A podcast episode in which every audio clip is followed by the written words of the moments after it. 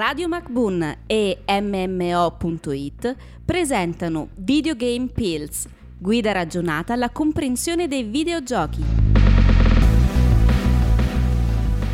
Adesso ti parlo di Tomb Raider. Bentornati a tutti in questo nostro podcast dove smontiamo qualche preconcetto e parliamo un po' di videogiochi in senso generale per poter dare un po' di rudimenti di base a chi non è addetto ai lavori. Io sono Damiano di MMO.it Io sono Stan di MMO.it. e siamo qui oggi a parlare della- di una saga famosissima, ovvero Tomb Raider.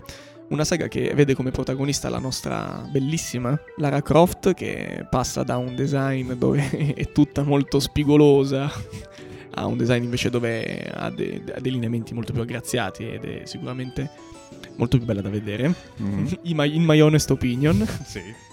E appunto vede il susseguirsi di un sacco di capitoli che sono diventati ormai di culto e una serie di, di remastered che in quest'ultimo periodo stanno avendo molto successo e sono diciamo dei, dei capitoli sia dal punto di vista narrativo che dal punto di vista di gameplay e di gioco molto godibili e stanno diventando anche dei capisaldi ecco, del videogioco dei nostri tempi.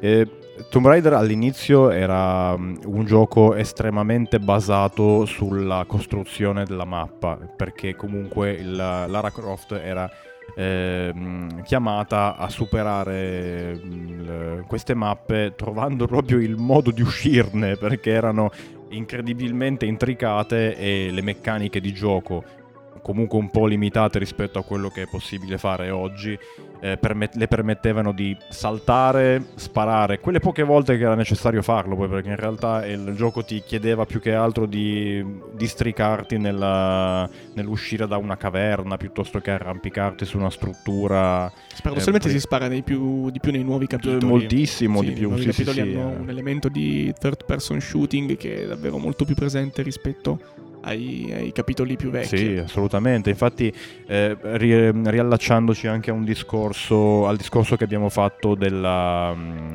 del cinema all'interno dei videogiochi, nella saga di Tomb Raider si vede moltissimo quanto questo elemento abbia influito nuovi, nella nuova saga, nel reboot. Il titolo comunque è molto molto più cinematografico rispetto a quelli vecchi. La- è vero che non c'è una trama molto forte, ma l'aspetto più action eh, di, di incontri ehm, a- con armi da fuoco anche con gli avversari ha caratterizzato molto la saga adesso. Adesso i reboot comunque che ci sono adesso che sono mi pare di, di Square Enix Sì.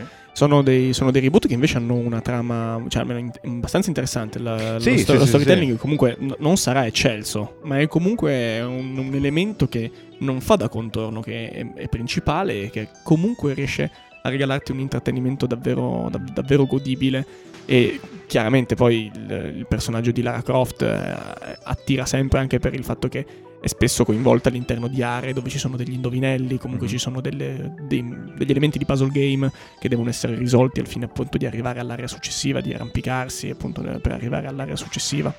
Il gioco di Tomb Raider eh, sicuramente è diventato famoso anche grazie ai- agli adattamenti cinematografici che ci sono stati, quindi si ritorna sempre sul discorso degli adattamenti che hanno, che hanno visto, mi pare, adesso non ricordo esattamente le attrici, la seconda mi pare sia Alicia la Vikander, no? è stata Angelina Jolie. Ah, la prima Angelina Jolie, è vero, la seconda Alicia Vikander, vero? Mi Sì. sbaglio, quella che ha fatto The Danish Girl. Sì.